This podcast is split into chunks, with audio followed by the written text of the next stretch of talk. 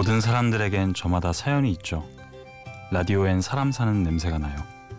주파수가 맞는 사람들과 나누는 이야기가 큰 위로가 되죠. 감성의 온도가 맞는 사람을 만나는 일, 참 설레는 일입니다. 오늘도 그런 사람과 함께 하셨나요? 심야 라디오 DJ를 부탁해 오늘 DJ를 부탁받은 저는 오시원입니다.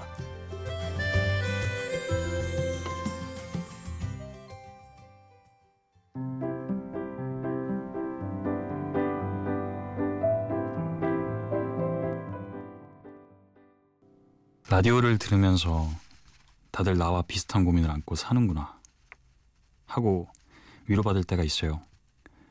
주파수를 맞춰 라디오를 듣는 일처럼 사람을 만날 때도 그런 매끄러움이 생기지 않나요? 더 듣게 되고 또 자주 찾게 되고 음악마저 내 취향이면 아주 환상적이겠죠. 뭐 요즘에야 주파수가 필요 없는 어플이 생겼듯이 사람과의 관계도 어플로 맺는 시대긴 하지만 사람 사이의 주파수는 늘 존재할 테니까요. 어떤 책 제목을 보면 책과 함께 밤을 주신 신의 아이러니라는 말이 있어요. 저는 이 말을 이렇게 인용하고 싶네요. 라디오와 밤을 함께 주신 신의 아이러니.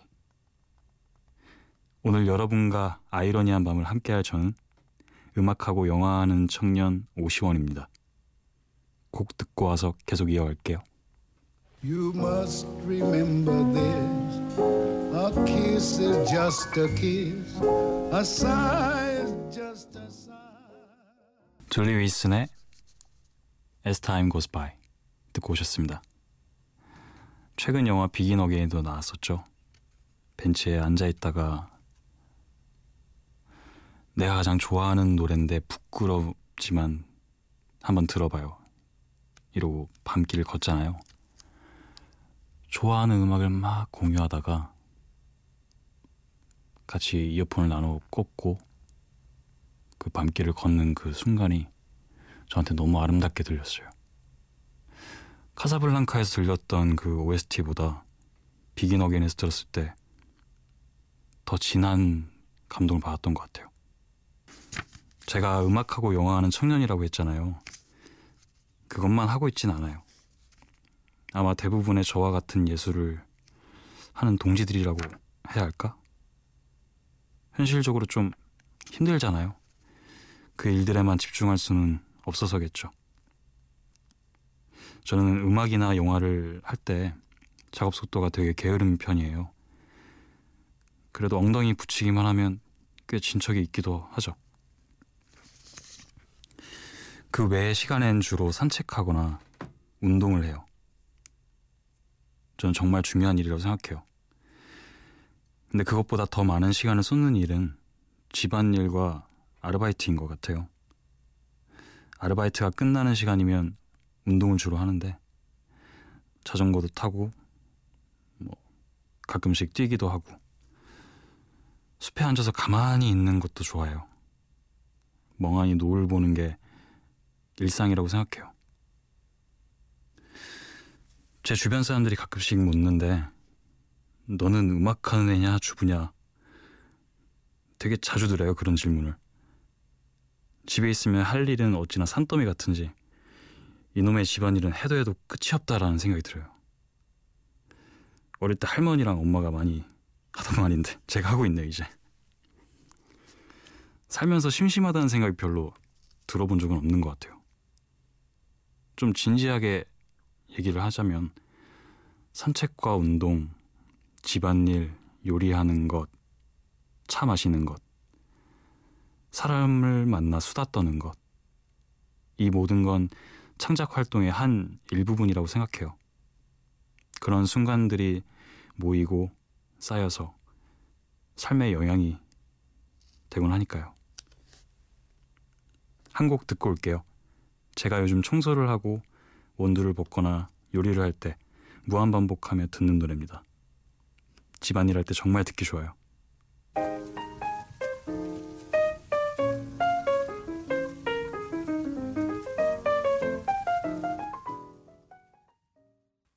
최근 영화 캐롤에 삽입되었죠. 빌리 홀리데이의 Easy Living 듣고 오셨습니다.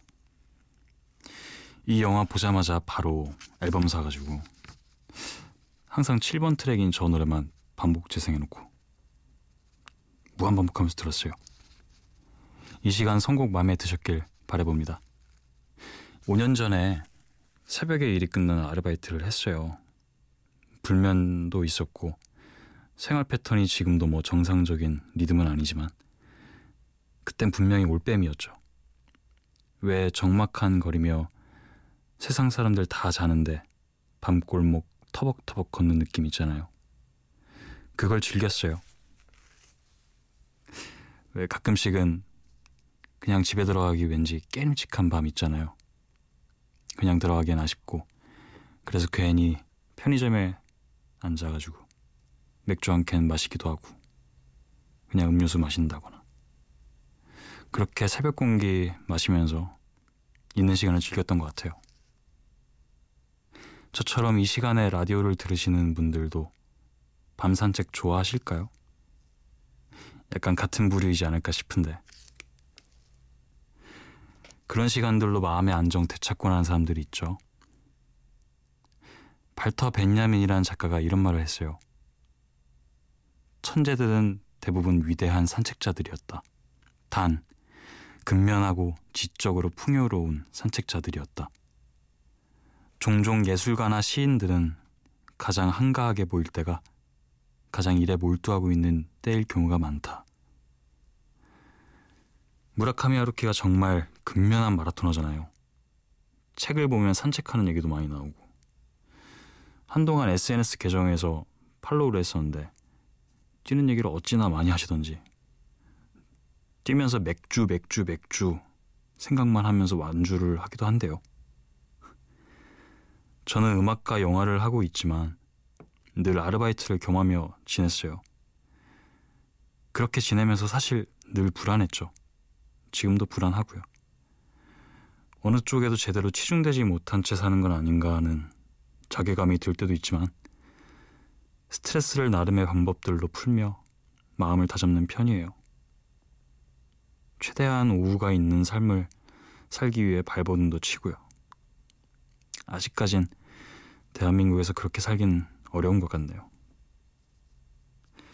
노을이 잘 보이는 강가에 멍하니 앉아 음악을 듣거나 숲에 누워 책을 읽거나 하는 시간들로 마음을 좀 비워내곤 해요. 여러분들은 좋아하는 일과 꿈을 함께하기 위해서 어떤 일들을 병행하고 계신가요? 늘 저의 휴식을 빛나게 만들어주는 곡들이 있습니다. 두 곡 듣고 올게요.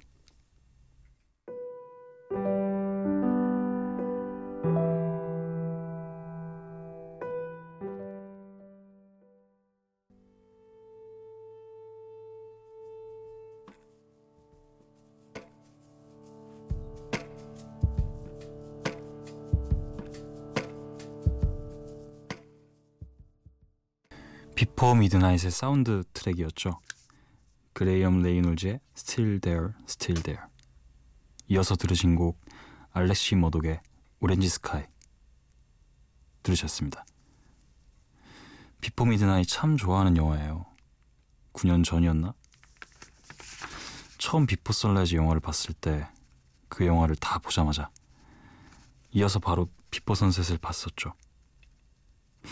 이걸 연달아 보게 된 나는 행운하구나 생각했어요. 그리고 얼마 지나지 않아 9년 주기로 나온 세 번째 시리즈가 개봉해서 근데 이런 생각이 들었어요. 빅보 선셋을 바로 이어보고 행운하구나 생각했던 게 어쩌면 불행이었을지도 모르겠다. 어떻게 되는지 그 알 수 없는 후속작이 나오지도 않았을 때 그 긴 여운을 그 당시 사람들은 어떻게 감당했을까? 비포 미드나잇을 보고 그런 생각이 좀 들었던 것 같아요. 그 영화에서 인상 깊었던 장면들 중에 하나가 제시와 셀린느가 벤치에 앉아 아무런 대화 없이 노을을 바라보는 장면이 있어요. 저한텐 그 순간이 정말 삶의 정수가 담긴 것 같았죠. 좀 전에 들으신 Still There, Still There 그 제목과 같은 대사가 함께 나왔어요. 그런 아름다운 일상의 풍경이 담긴 영화 음악들 참 좋죠. 영화에서 흐른 아름다운 두 곡 듣고 올게요.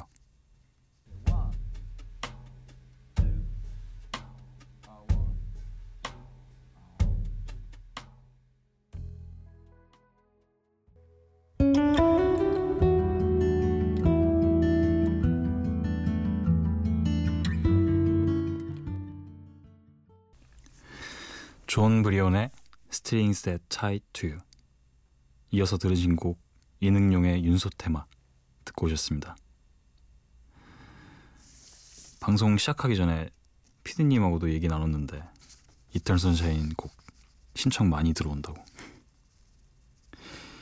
이 영화가 사람들에게 주는 삶의 어떤 진동이 큰 것 같아요. 저도 이 영화 진짜 100번 넘게 봤는데 살면서 저도 라디오에 이 노래 신청 많이 했거든요. 아, 물론 이 노래는 자주 들리진 않았어요 라디오에서 테마곡이라든가 베개 노래라든가 근데 라디오에서 이 노래는 잘 안 나오더라고요. 항상 한 번쯤 나왔으면 좋겠어서 들려드리려고 갖고 나왔습니다. 여러분은 주부 같은 청년 오시원의 DJ를 부탁해 듣고 계십니다. 아 그리고 그 다음에 흐른 곡 이능용의 윤소 테마 설마 그럴 리가 없어라는 영화에 나왔었는데 전 이 영화 되게 설레어 하면서 봤었거든요. 그때가 봄이었고 운 좋게 영화 뒤풀이 장소에 가서 이능용 형님의 봄 냄새 라는 영화에 흘렀던 곡들 라이브로 듣고 되게 좋은 기억이었어요. 그때 이 노래가 담겨 있는 CD를 받고 처음에 딱 CD 플레이어에 넣고 들었을 때 이런 생각이 딱 들었어요. 어쩌면 내 인생의 테마곡이 되는 그런 곡을 만난 건지도 모르겠다. 실제로 봄, 여름, 가을이면 늘 윤소 테마라는 곡을 듣곤 해요. 최근엔 두 달 가까이 아르바이트를 쉬고 있어요. 돈은 없지만 시간은 많은 요즘이지 싶어 친구랑 열흘간 제주도에 다녀왔네요. 참 조용한 곳에 있다 왔어요. 아침에 일어나 산책하고 어떤 날은 새벽 일찍 일어나서 조깅과 동시에 일출봉으로 달려갔죠.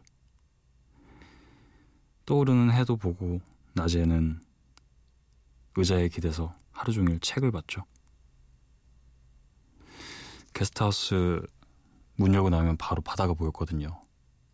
정말 편안했어요. 여행이라는 걸 자주 다녀보진 않았는데 참 중요한 것 같아요. 자신에게 던지는 질문이 가장 많은 가장 많아지는 시간이 됐어요. 나를 돌아보는 일이 되는 게 여행을 꼭 가야지만 생기는 걸까? 싶지만 내가 있던 위치에서 잠시 떠나 다시 돌아가기 위한 명분을 만드는 데는 여행만 한 게 없는 것 같아요. 여행 중에도 비가 오지 않는 이상 늘 노을 보는 시간을 가졌어요. 저녁에 챙겨보는 드라마나 쇼프로처럼 하루의 끝에 가장 마음에 드는 일이거든요. 서울에서 한강이나 앞만 높은 곳에서 본다 할지라도 빌딩도 있고 제한된 시야가 있잖아요. 요즘엔 미세먼지도 많고 언젠가 꼭 제주도 내려가 살고 싶네요. 노래 듣고 오겠습니다.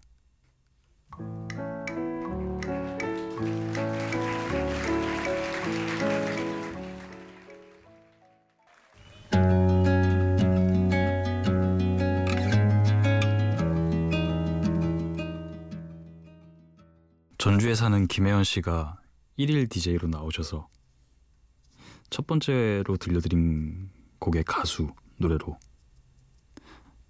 풀을 열었던 것 같아요. 되게 반가웠던 기억이 있습니다. 베니싱스의 Make a Rainbow 이어서 들으신 곡 호세 곤잘레스의 Cycling Trivialities 듣고 오셨습니다. 여러분은 어쩌다 언제부터 새벽에 자주 깨어 계셨을까요? 10년 전에 운이 좋게 미국에 갔을 때가 있었어요. 음악 공부를 하러 갔다가 집안 사정으로 두어 달도 안 되어 돌아오긴 했지만 그때부터 새벽에 깨어 있던 것 같아요. 늘 새벽에 제로세븐이라는 가수의 음악을 들었었는데 방금 들으셨던 호세 곤잘레스의 개건 보컬 노래들을 자주 들었어요. 크로시스라든가. 제겐 늘 열 손가락 안에 들어도 좋을 앨범 중에 하나였어요. 10대 사춘기일 때 자아가 형성되고 어떤 음악적 방향의 틀을 잡아주는 제게 영향을 크게 끼쳤던 음악이었어요. 우린 모두 10대 때 음악을 참 많이 듣지 않았던가요? 어쩌면 그때 더 많은 감정을 품고 살았던 것 같아요. 더 많이 들렸고 더 찾아 듣곤 했죠. 감수성이 아무래도 예민했잖아요. 여러분들에겐 어떤 음악들이 있나요? 이따금 찾아 듣게 되는 그 시절 소중한 음악들이 있겠죠? 늘 속에 지니고 살잖아요. 잠깐 잊고 사는 것들. 잃어버리지 않은 채로 조금만 건드려주면 금방 샘솟을 것들 말이에요. 한번 찾아보세요. 당신의 플레이리스트.